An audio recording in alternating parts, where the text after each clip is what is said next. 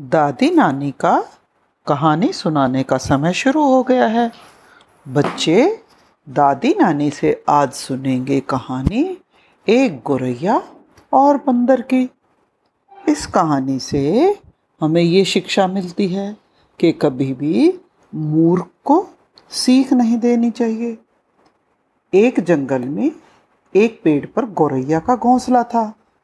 एक दिन कड़ाके की ठंड पड़ रही थी। ठंड से कांपते हुए तीन चार बंदरों ने उसी पेड़ के नीचे आश्रय लिया। एक बंदर बोला, कहीं से आग तापने को मिले तो ठंड दूर हो सकती है। दूसरे बंदर ने सुझाया, देखो, यहाँ कितनी सूखी पत्तियाँ गिरी पड़ी हैं। इन्हें इकट्ठा कर हम ढेर लगाते हैं, फिर उसे सुलगाने की कोशिश करते हैं। बंदरों ने सूखी पत्तियों का ढेर बनाया और फिर गोल दायरे में बैठकर सोचने लगे कि ढेर को कैसे सुलगाया जाए। तभी एक बंदर की नज़र दूर हवा में उड़ते एक जुगनू पर पड़ी। वो उछल पड़ा। उधर दौड़ता हुआ चिल्लाने लगा, देखो, हवा में चिंगारी उड़ रही है। इसे पकड़कर ढेर के नीचे रखकर फूंक मारने से आग सुलग जाएगी। हाँ हाँ कहते हुए बाकी बंदर भी उधर दौड़ने लगे। पेड़ पर अपने घोंसले में बैठी गोरैया ये सब देख रही थी। उससे चुप नहीं रहा गया। बोली, बंदर भाइयों, ये चिंगारी नहीं है, ये तो जुगनू है। एक बंदर गुस्से से गोरैया को देखकर गुर्राया, मूर्ख चिड़िया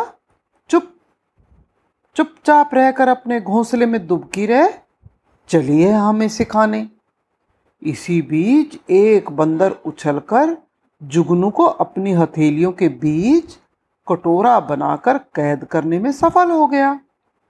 जुगनू को ढेर के नीचे रख दिया और सारे बंदर लगे चारों ओर ढेर में फूंक मारने। गौरैया ने सलाह दी, भाइयों आप गलती कर रहे हैं। जुगनू से आग नहीं सुलकेगी। दो पत्थरों को टकराकर उससे चिंगारी पैदा करके आग सुलगा लो। बंदरों ने गुरैया को घूरा। आग नहीं सुलगी तो गुरैया फिर बोल उठी, अरे भाइयों, आप मेरी सलाह मानो। कम से कम दो सूखी लकड़ियों को आपस में रगड़ कर देख लो। सारे बंदर आग न सुलग पाने के कारण बहुत खींचे हुए थे। एक बंदर क्रोध से भरकर आगे बढ़ा।